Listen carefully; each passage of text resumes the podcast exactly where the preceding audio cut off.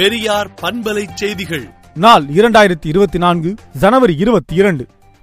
மாநில சுயாட்சி, நீட் ஒழிப்பு, ஆளுநர் பதவி அறவே அகற்றம், மாநில பட்டியலில் கல்வி, மருத்துவம், மக்களவைத் தேர்தலில் ஆட்சி மாற்றம் உட்பட இருபத்தைந்து சிறப்பான தீர்மானங்கள் சேலத்தில் நேற்று நடைபெற்ற திமுக இளைஞரணி மாநில மாநாட்டில் நிறைவேற்றப்பட்டன.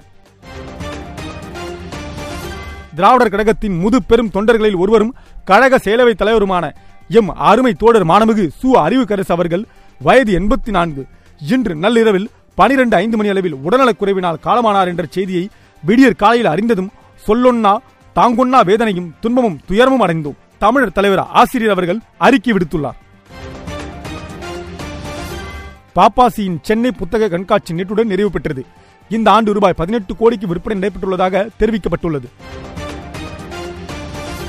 தமிழர் தலைவர் ஆசிரியர் அவர்களின் அறிவுறுத்தலுக்கு இணங்க திராவிடர் கழகம், பகுத்தறிவாளர் கழகம் இணைந்து நடத்திய மந்திரமா தந்திரமா பயிற்சி பட்டறை இரண்டாயிரத்தி இருபத்தி நான்கு ஜனவரி இருபது இருபத்தி ஓராம் ஆகிய இரண்டு நாட்கள் திருச்சி பெரியார் நூற்றாண்டு கல்வி வளாகத்தில் மிக சிறப்பாக நடைபெற்றன.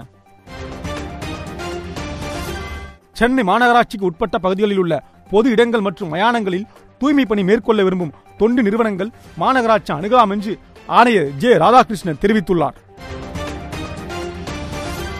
தமிழ்நாட்டில் மொத்தம் ஆறு புள்ளி ஒன்று எட்டு கோடி வாக்காளர்களின் இறுதி வாக்காளர் பட்டியல் இன்று வெளியிடப்பட்டது. காலநிலை மற்றும் வானிலை தரவுகளை பெறுவதற்கான இன்சாட் த்ரீ டி எஸ் செயற்கைக்கோளை சுமந்தபடி ஜிஎஸ்எல்வி எஃப் பதினான்கு ராக்கெட் பிப்ரவரியில் விண்ணில் பாய்கிறது என்று இஸ்ரோ விஞ்ஞானிகள் தகவல் தெரிவிக்கின்றனர்.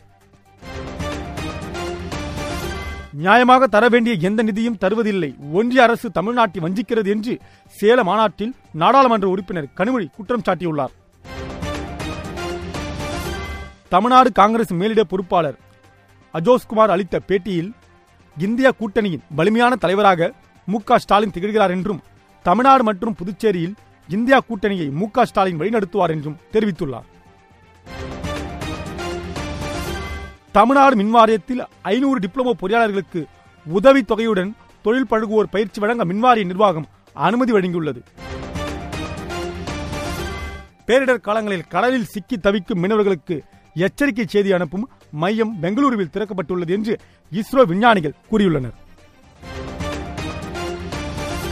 ராகுல் காந்திக்கு எதிரான மனு உச்சநீதிமன்றத்தில் தள்ளுபடி செய்யப்பட்டது. மனுதாரருக்கு ரூபாய் ஒரு லட்சம் அபராதம் விதிக்கப்பட்டது.